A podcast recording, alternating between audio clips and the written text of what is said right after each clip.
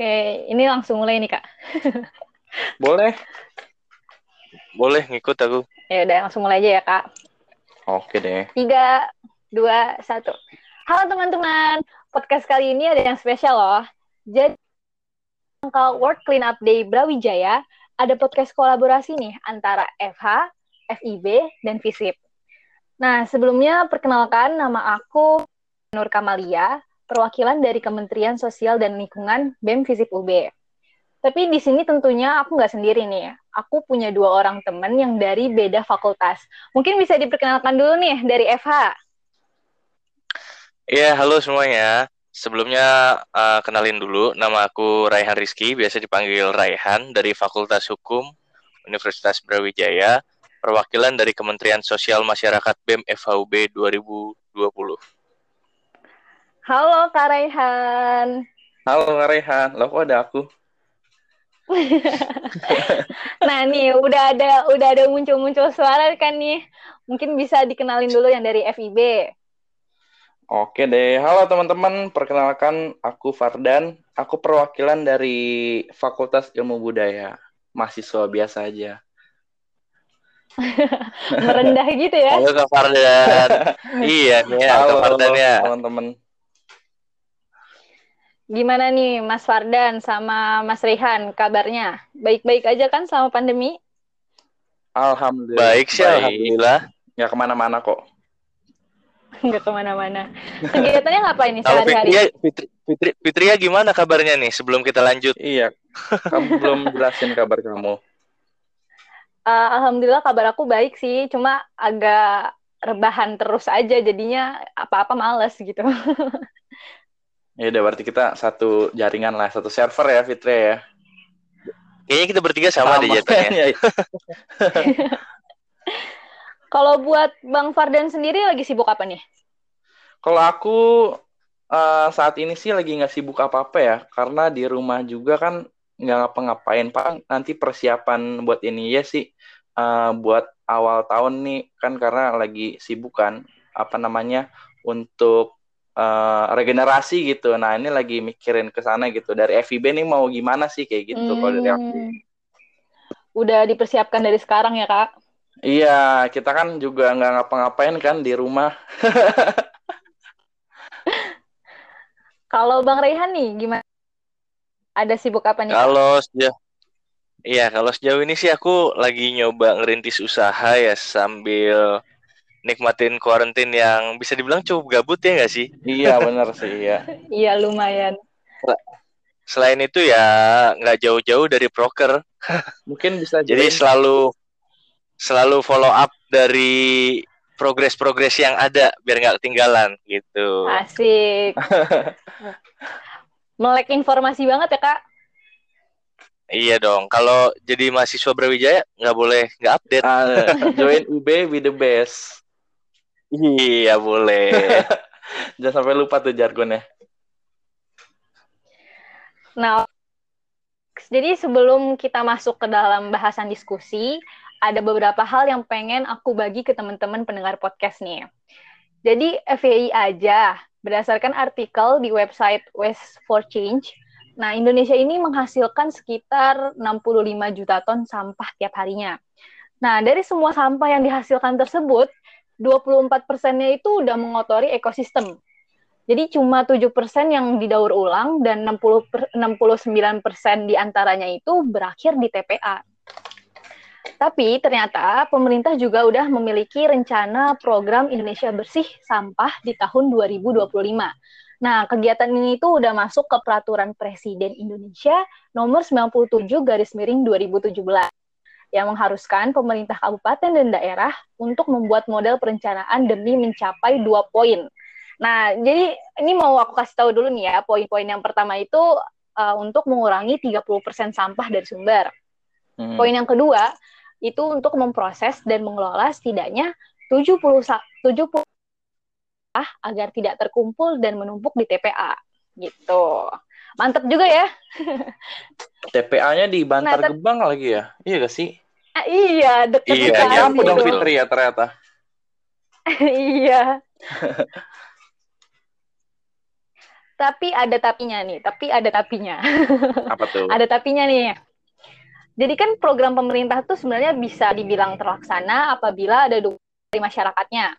Terutama kita nih sebagai mahasiswa yang digadang-gadang jadi agent of change.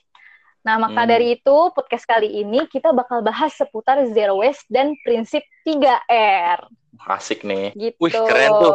Karena se- jarang nggak sih, jarang jarang yang bahas bahas tentang persampahan ini. Edukasinya itu belum ngena gitu. Kita bikin Iya. sesuatu yang Iya, baru pakai banget tuh. podcast. Semoga berguna buat teman-teman semuanya. Pastinya sih berguna ini mah. Iya, semoga dari podcast kali ini banyak yang tergerak ya, Kak. Iya, Itu emang tujuan kita kan. Semoga aja. Iya. semoga dimulai dari kita lah sebagai mahasiswa ya teman-teman. Iya, betul. Dan kalau bukan sekarang, kapan Yo, lagi? iya. Nggak sih? Asik. Jadi sebenarnya kan zero waste ini eh, sebuah konsep ya yang mengajak kita untuk menggunakan produk sekali pakai dengan lebih bijak. Ini sih supaya sampah-sampah itu nggak menumpuk di tempat pembuangan akhir. Tapi Hmm. masalahnya nih selama karantina nih gue yakin banget pasti banyak banget kebiasaan-kebiasaan baru yang muncul. Dari awalnya kita eh, sekolah eh, ke kampus offline nih, kan kita biasanya eh, makan di kantin. Di kantin eh, ada piring, disediain piring, jadi nggak terlalu banyak sampah Hmm. gitu. Nah, pas kita Betul. online pasti pilihannya cuma ada dua kan ya. Kalau kita nggak mesen ke, kalau kita nggak masak sendiri, kita beli Hmm. makan atau mesen lewat Delivery. eh, aplikasi online gitu, iya delivery gitu. Nah, sekarang aku mau tahu nih dari dua narasumber kita, kira-kira selama karantina ini kegiatan zero waste seperti apa sih yang diterapkan? Eh banget dari Kak Fardan dulu. Oke deh, jadi kegiatan zero waste apa yang aku terapkan selama karantina ya di sini ya. Iya. Iya, betul. Gimana gimana Oke. tuh Kak Fardan? Kalau kalau pemahaman aku kan tadi zero waste Fitri udah ngomong eh, sampah yang kita keluarkan itu sedikit mungkin sampai ke TPA. Berarti kan kita menerapkan prinsip 3R kan. Nah, di sini selama karantina ini sih aku baca-baca artikel sih katanya sampah di Bantar Gebang itu menurun justru. Tapi Hmm. 60% itu sampah plastik. Nah, itu tadi kan eh, korelatif tuh sama delivery. Kan orang kan kalau pesan Iya. makanan pasti ada plastik. Terus juga apalagi nih yang orang orang-orang di rumah nih pasti mesen eh, dari lewat daring kan kayak e-commerce, terus ada bubble wrap-nya, ada selotipnya, itu kan pasti berakhir di mana? Tempat sampah kan. Nah, di sini eh, selama karantina ini meskipun aku belanja daring, tapi sampah-sampah itu aku kumpulin jadi satu plastiknya. Karena plastik itu eh, minim recycle dan juga nggak ber apa namanya bernilai tinggi ketimbang kaca sama aluminium. Nah, biasanya sampah-sampah yang udah aku kumpulin ini aku bakar, tapi nggak aku bakar dalam jumlah besar karena kan kalau jumlah besar kan bahaya ya. Ini dalam jumlah kecil aku Iya. bakar plastik-plastik itu. Nah, terus juga selain aku itu apa namanya eh, menjaga plastik ini supaya nggak berakhir di TPA, aku itu menginvestasikan barang-barang yang keberlanjutan gitu. Kayak misalkan yang bisa jangka panjang. Kayak aku beli sikat gigi yang dari stainless steel, terus juga aku itu pakai Hmm. tumbler, aku itu mungkin menggunakan eh, kotak kaca yang di mana itu nggak bakal aku buang gitu, nggak bakal berakhir di tempat sampah gitu, tapi masih bisa aku manfaatkan. Terus juga mungkin Jadi bisa Ah. berkali-kali ya kak. Betul, kalau di rumah aku ya nggak tahu di rumah Rehan sama Fitra gimana. Kalau aku tuh pasti eh, setiap makan, habis makan, aku tuh ada dua tempat sampah gitu. Yang satu itu untuk eh, istilahnya kayak mau buang apalah di situ. Tapi satu lagi nih ada untuk khusus makanan. Karena kan setiap kita habis makan, karena suka dibuang kan. Nah itu buangnya ada tempat sampah Iya. khusus kalau aku. Nah karena apa? Karena itu nanti sebagai composting gitu untuk membuat kompos. Karena kalau sampah dalam plastik itu akan berakhir di TPA, nanti akan jadi metana dan airnya Iya, itu bakal jadi reakte. Nah, jadi ketika composting ini nih nggak tahu itu kerjaan mama aku ya. Mama aku tuh biasa tuh kan suka nah juga orang tua ya suka nanam-nanam apa gitu. Nah, itu jadiin kompos Iya, sama benar-benar. mama aku. Jadi kayak gitu sih kalau aku selama karantina eh, menerapkan prinsip zero waste itu. Oke deh. Ini banget ya, apa namanya? Bisa banget kita terapin juga nih buat teman-teman semua yang ada di rumah. Nah, mungkin sekarang dari Bang Rehan nih, gimana ke Bang? Iya, kalau dari aku sendiri ya, menurut aku kalau kita ngomongin tentang zero waste, sesederhana, sesederhana kita lihat kalau kita makan ada sisa, itu kan jadi sampah ya. Mm. Makanya kita harus lebih bisa memanage, kita harus tahu tolak ukur nih. Kita makan seberapa, kira-kira habis atau enggak. Jadi jangan sampai ada sisa gitu loh ya kan. Mm. Jangan sampai kita buang-buang makanan. Pertama itu mubazir, kedua juga nggak bagus buat lingkungan kita kan. Mm. Itu Iya. yang pertama. Yang kedua, penggunaan plastik.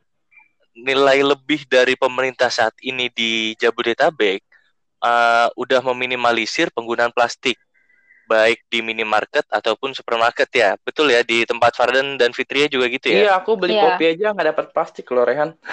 Nah, sekarang itu kan sekalipun kita belanja besar di supermarket, itu kita nggak disediain plastik. Iya. Itu udah udah poin lebih banget sih sebenarnya udah kemajuan yang cukup signifikan gitu yang bisa kita lihat.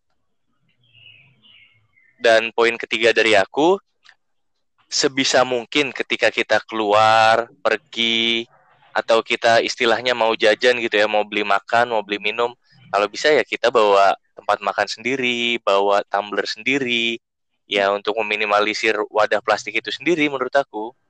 Hmm, Iya, iya. bener Paling banget. itu sih dari aku. Pandangan aku tentang zero waste yang bisa diterapkan selama karantina ini. Hmm, bisa, bisa, bisa. Menarik ya. Nah, iya menarik. Kalau misalnya aku punya cerita nih Kak. Apa tuh Fitri? Gimana tuh Fitria? Nah, kalau misalnya dari aku sendiri kan emang jarang banget ya buat beli makan di luar, apalagi pesen lewat driver online gitu. Tapi tetap aja sampah dapur tuh pasti selalu ada ya. Entah Iya. itu minyak goreng atau cangkang telur atau eh, sayuran yang belum yang nggak dipakai bagiannya gitu. Pasti selalu ada. Iya, iya. Nah, benar tadi kata Bang Fardan, kalau misalnya sampah dapur itu menumpuk, dia kan menghasilkan gas metana ya. Jadi akibatnya juga ada efek sampingnya buat lingkungan itu. Hmm. Nah, eh makanya dari itu aku sama mamaku juga nerapin kalau misalnya minyak goreng tuh nggak sekali pakai, beberapa kali. Cangkang telur nih, jadi cangkang telur ini bisa dimasukin ke pot bunga gitu. Jadi pot bunga parang aku tuh banyak sering banget di apa ya diberantakin sama tikus gitu dan ternyata tikus tuh nggak suka sama cangkang telur. Gitu. Oh, baru tahu aku. Hmm. Aku baru tahu juga nih. Kebetulan rumahku banyak Nah, tikus, boleh tuh. Sama ini biasanya nih, pasti sering banget cucian beras. Cucian beras ditaruh di Iya, tanaman gitu. Oh, Oh, iya, iya, kian iya, beras iya. juga bisa di tanaman, baru tahu aku ternyata. Bisa. Terus Kak, tindakan dengan prinsip 3R ini kira-kira tindakannya seperti apa yang bisa diikutin sama orang-orang? Boleh nih dari Iya. Bang Rehan dulu. Oke, kalau dari aku ya, poin pertama, kalau misalkan kita keluar rumah, sekarang kan karantin, nggak ada Hmm. pilihan lain selain mungkin belanja, ya kan? Kalau Iya. nongkrong kan kita harus meminimalisir dong, ya kan? Sesuai anjuran pemerintah. Kalau kita belanja keluar, baik ke pasar, supermarket, minimarket, sebisa mungkin kita bawa tas belanja sendiri. Hmm, Dan oke. jangan sampai kita bawa tas belanja, tapi yang plastik. Kita bawanya yang yang paper bag bisa bukan paper bag apa tote bag, Tote ya bag. kan? Kita bawa tote bag buat belanja-belanja. Terus meminimalisir penggunaan uh, sedotan plastik. Biasa kalau kita beli minum dapat sedotan kan. Hmm. Kalau bisa ya kita minimalisir, kita ganti dengan stainless straw yang tentunya harusnya kita punya masing-masing individu, ya kan? Iya. pasti teman-teman udah punya dong. Terus Iya. poin ketiga sebenarnya uh, ada korelasi korelasinya dengan poin pertama aku. Kita bawa nih tumbler masing-masing. Jadi setiap kita pergi kita nggak perlu beli-beli uh, mineral water yang yang ini ya botol plastik gitu loh menurut aku. Jadi kita bisa lebih ramah lingkungan lagi. Paling itu sih menurut aku. Padahal tumbler sekarang juga udah murah ya, Rehan ya. Orang masih aja nggak pakai tumbler ya. Murah banget. Lima ribu gak sih Iya. di, di Sardo? Di, Iya, di iya, situ iya, iya. di situ poin aku kenapa ya orang di Sardo. kenapa orang itu kenapa orang itu masih jarang bawa tumbler karena kurangnya edukasi Hmm. dan kenapa kita buat podcast untuk mengedukasi teman-teman yang belum tahu. Iya gak teman-teman? Betul itu. Hmm. Ya bener banget sih itu. Nah kalau misalnya dari Bang Fardan sendiri gimana? Kalau prinsip 3R yang udah aku terapkan ya kan kalau 3R kan reduce, reuse, recycle ya. Tapi kan ternyata ada lagi tuh uh, 5R, replace sama replan kan. Nah kalau dari aku ini sebenarnya untuk recycle aku masih kurang dapat gitu ke recycle. Tapi aku mencoba untuk mereplace gitu. Misalkan sikat gigi itu kan kadang-kadang suka ada yang dari bambu sama ada yang dari stainless steel. Kalau di keluarga aku tuh ada yang pakai yang stainless steel sama ada yang pakai bambu karena bambu itu kenapa bisa buat jadi composting. Bisa juga nanti kan itu lebih ramah lingkungan kan. Terus juga kalau aku misalkan lagi di samping rumah aku kan ada warkop ya. Biasanya kalau aku ke situ uh, aku minum kopi misalkan kopi dingin itu aku nggak minta sedotan biasanya aku langsung kokop alasannya kenapa aku bilang sih lebih enak di kokop langsung padahal kan sebenarnya di satu sisi kan kita juga menerapkan meminimalisir sedotan kan itu juga dimulai dari hal kecil kayak gitu ya sebenarnya kita udah membantu uh, bumi untuk lebih hidup gitu nah satu sisi juga ketika kita menerapkan prinsip-prinsip zero waste 3R 5R itu kita juga apa namanya membuat lingkungan ini sebenarnya jadi sustainable. Misalkan kalau orang yang pakai masker, kalau aku pakai masker yang bisa dicuci, mungkin kalau masker yang apa namanya uh, masker medis ya atau masker medis. yang uh, yeah. itu itu kan cuma beberapa kali aja kan. Terus juga kalau misalnya teman-teman pakai masker medis itu kalau bisa uh, pinggirannya itu apa yang cantolan buat kupingnya itu digunting karena biasanya kalau burung-burung yang ada di tempat pembuangan akhir itu suka tersangkut sama apa namanya sama tali-tali dari masker itu biasanya kalau aku pakai masker yang dicuci hmm.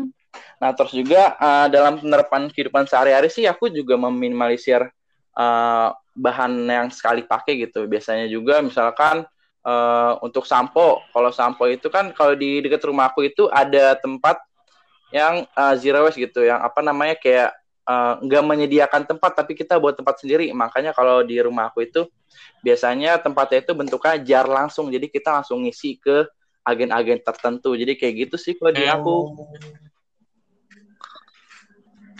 Menarik juga ya. Emang harus dari hal-hal kecil gitu ya? Iya, dari -hal kecil. Terus selanjutnya kalau dari Fitria gimana nih Fitria? Sama sih. Kalau misalnya lagi uh, nongkrong sama teman-teman pas lagi itu ya sebelum pandemi ya, hmm. lagi nongkrong sama teman-teman tuh selalu bawa stainless straw oh. gitu. Karena emang ada kebijakan sendiri dari kami kalau misalnya pakai barang-barang plastik itu ada ada dendanya gitu. Nah, Wih, itu bagus uh, juga tuh kebijakannya ya. Boleh tuh diterapin juga. Nah, kalau misalnya ngomongin masalah tentang 3R ini, terus disangkut pautin sama fakultas ya. Jadi kalau misalnya di FISIP itu sebenarnya kita udah punya dua water refill nih. Jadi water refill apa ya ngaruh banget sih efeknya ke lingkungan. Jadi kan di water refill itu ada ada apa ya ada informasi tentang botol yang terselamatkan gitu. Jadi satu tumbler diisi nanti uh, angkanya itu bakal bergerak. Dan alhamdulillah dari dari beberapa bulan kemarin itu tuh sudah mencapai ribuan gitu yang kita selamatkan ya. dari botol plastik. Iya, lumayan banget itu. Terus itu yang pertama. Nah, yang kedua kan ke, namanya juga mahasiswa ya, pasti pengennya yang ekonomis lah ya. Jadi daripada sehari ngabisin tiga ribu, mendingan bawa botol tumbler gitu. Itu juga kalau baru satu ya tiga ribu. Gimana kalau kita beli iya. dua, tiga, iya kan? iya. iya, lumayan banget. banget. Nah, terus buat kalau misalnya buat di kantin visipnya sendiri, emang dari sekarang udah nggak dibolehin pakai styrofoam.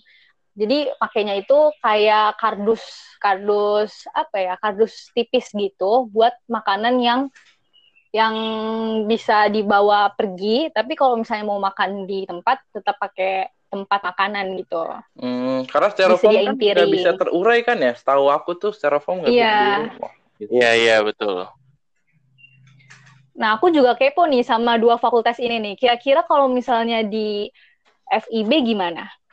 Di FIB, kalau di FIB itu baru benar-benar menerapkan prinsip 3R sebenarnya pas baru keluar pertor kemarin tahu kan teman-teman yang kata nggak boleh ada plastik tentang meminimalisir plastik. Iya iya iya. Nah itu Oh, iya, sebenarnya eh, dari teman-teman BEM itu langsung antusias gitu menyambut itu. Terus karena sebelumnya di FIB itu nggak ada water refill dan saat itu juga eh, pihak dekanat juga langsung menggaungkan ada water refill. Tadinya kita itu cuma sekedar galon doang di eh, FBB.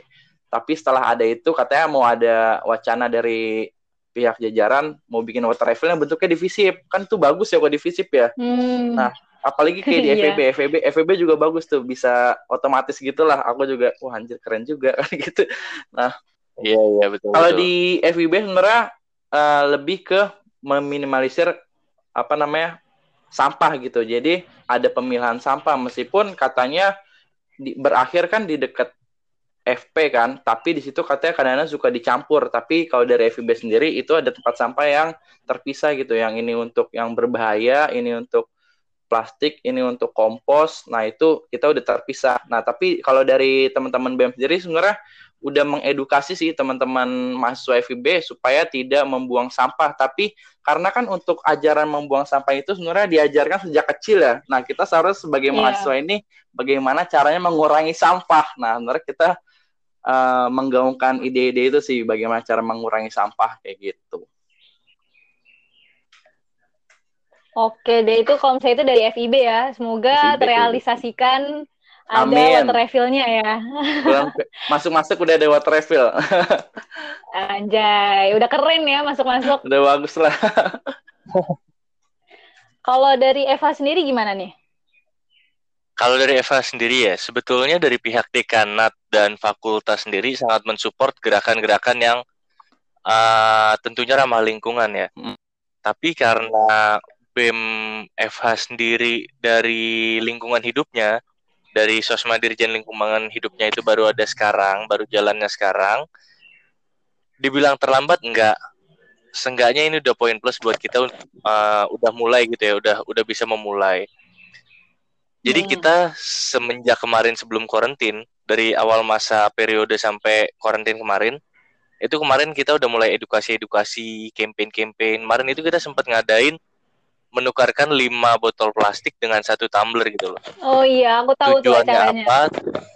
Nah, iya tujuannya itu ya narik perhatian masyarakat FH supaya tahu ini loh kita nih pentingnya pakai tumbler nih seperti ini gitu loh. Terus Iya, setelah setelah kita mengadakan campaign itu eh, fakultas sendiri menyediakan water refill tapi masih berbentuknya galon harapan kita sebagai BEM ke depannya ya bisa buat water refill seperti visip pastinya ya kemudian Ya. untuk sampah di FH eh, sebetulnya sistemnya masih ada tempat sampah yang campur ada juga yang udah uh, kebagi-bagi jadi tiga bagian kan. Cuma ya menurut pandangan aku sendiri itu belum maksimal. Harapannya seiring berjalan waktu itu semua bisa membaik lagi gitu loh. Bisa menjadi lebih baik lagi baik di fakultas maupun di universitas. Amin. Kita kan juga lihat nih ya Amin. di universitas kan kayak kita nyari tempat sampah aja. Waduh, di mana Iya, nih? Iya kan? Iya, benar Kalau- benar benar. Kalau kita jalan jalan di samping lapangan rektorat ya kan Hmm. sangat minim gitu, sangat minim penyediaan tempat sampah. Itu sih kalau dari aku. Harus masuk ke fakultas dulu ya baru tempat sampah. Iya, betul. Iya, iya. Harus bersinggah dulu. Harus singgah dulu. Iya kan?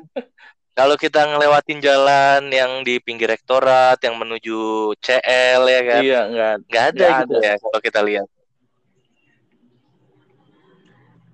Iya sih, benar Kalau banget dari nih. Fitria gimana Fitria? Di Visip gimana? Kalau di Visip tadi udah dijelasin kita udah ada dua water refill sama yang kantinnya itu nggak boleh pakai styrofoam, Kak. Oke. Langsung piring Iya, ya. Fitri ya? Piring benar-benar piring ya? Kalau misalnya piring itu buat makan di tempat, maksudnya makan di tempat kantinnya gitu. Tapi kalau misalnya mau dibawa ke kelas atau mau dibawa ke tempat yang lain, itu dikasih kardus gitu sih bentukannya, bukan styrofoam. Kardus. Kardus berarti gimana ya? Ka- Kayak ini loh, kayak makanan ibu-ibu pengajian gitu. Oh, iya dus iya gitu. iya. Oh, Besek, I see. besek, Iya, iya, iya, iya, paham. Iya. Iya iya iya iya. Jadi mau nggak mau kalau misalnya makanan berkuah harus di tempat. Hmm. Oh iya betul ya. Soalnya kan dulu waktu belum ada pertor itu mungkin pakai plastik kali ya. Iya. Iya. ya. Kalau dari Eva ya eh, nyambung yang eh, water refill tadi, Mm-mm. kalau aku lihat selama sebelum karantin kemarin ya 2 sampai 3 bulan, antusiasnya tinggi banget sih buat buat pakai water refill itu. Satu galon itu nggak sampai hitungan setengah hari habis langsung. Iya Wah. cepet ya. Maksudnya ya sebenarnya sebenarnya mahasiswa itu udah ada kesadarannya, edukasinya tuh udah ada. Iya. Cuma iya. tinggal ada ketersediaannya aja dari fakultas, iya nggak sih? Iya Mm. bener banget sih itu.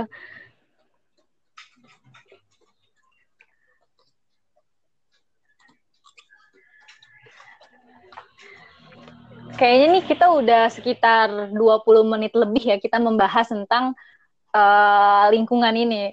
Nah, aku mau aku harapannya dari Kak Fardan sama Kak Raihan buat eh, lingkungan kita ke depannya gimana? Mungkin boleh dari Kak Fardan dulu? Oh harapan aku ya untuk lingkungan ya. Waduh. Ya. Ngomong-ngomong lingkungan jadi inget judul skripsi nih aku. Kalau dari aku sendiri sih sebenarnya eh, ketika kita ingin menerapkan zero waste itu jangan salahkan diri kita jika kita belum maksimal gitu. At least kita itu mencoba yang terbaik. Nah, tapi jika kita itu ngerasa nyaman terhadap perubahan kecil yang udah kita lakukan, misalkan kayak tadi aku ngomong, eh, kalau kita pesan minuman nggak pakai sedotan, langsung kokop, itu kita merasa nyaman. Nah, itu sebenarnya udah menakjubkan untuk membawa perubahan yang signifikan terhadap bumi. Nah, intinya kita itu nggak perlu untuk eh, nggak perlu semua orang itu untuk menerapkan zero waste, zero waste secara sempurna. Tapi yang diharapkan itu semua orang itu menerapkan zero waste secara tidak sempurna tapi konsisten. Kalau menurut aku sih kayak gitu. Oke. Kalau dari Bang Rehan sendiri, Kalau dari aku ya, menurut aku sebagai mahasiswa kita itu jangan pernah takut ataupun malu untuk uh, melakukan sebuah movement, sebuah Nah. pergerakan, pergerakan menjadi lebih baik gitu ya. ya. Uh, untuk memulai suatu hal yang baru, mungkin dilihat orang, ih apaan sih nih, kok apa kaku banget, Hmm. cuma sedotan plastik doang. Tapi di situ kita bisa jadi ngajarin, kita bisa jadi mengedukasi lah ya, bukan bukan ngajarin, mengedukasi teman kita. Ini loh kalau kita pakai sedotan plastik dampaknya ini. Mm-mm. Nih, aku udah bawa stainless straw, keuntungannya gini gini gini gini gini. Jadi kita mengedukasi teman-teman dan orang-orang sekitar kita itu bisa di mana aja dan kapan aja. Itu sih kalau dari aku. Hmm, ya. Oke. Nah, ini eh, alhamdulillah sudah di penghujung acara nih, teman-teman semua. Wah. Mungkin nanti kalau misalnya ada kesempatan lebih lagi, kita bakal ngebahas tentang isu-isu lingkungan ya, Kak? Oh, menarik sih sebenarnya. Ya, tentunya. Jadi inget skripsi ya. Harapanku sih harapanku sih bisa berkelanjutan ya kolaborasi antara FIB Visip dan Eva ini. Ah, iya sih, asik juga ya. Nanti Dan tentunya semoga teman-teman yang bisa dengerin ini bisa merasa teredukasi dan terinspirasi dari cerita dan kisah-kisah yang udah kita ceritain di sini gitu ya. Amin. Amin.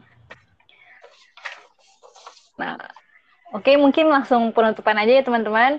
Eh, sekian dari saya Fitria Nur Kamalia. Mohon maaf bila ada kesalahan. Mungkin dari Bang Rehan sama Bang Farin mau kasih penutup? Udah, kalau dari aku sih kayak gitu. Mas Rehan, coba Mas Rehan, mungkin. Kalau kalau aku cukup, semoga semuanya bermanfaat. Amin. Asik. Harusnya kita buat jargon gitu ya dari awal. Satu sampah sejuta masalah. Yoi. Anjay. jargon jargon boleh, boleh, dadakan. boleh.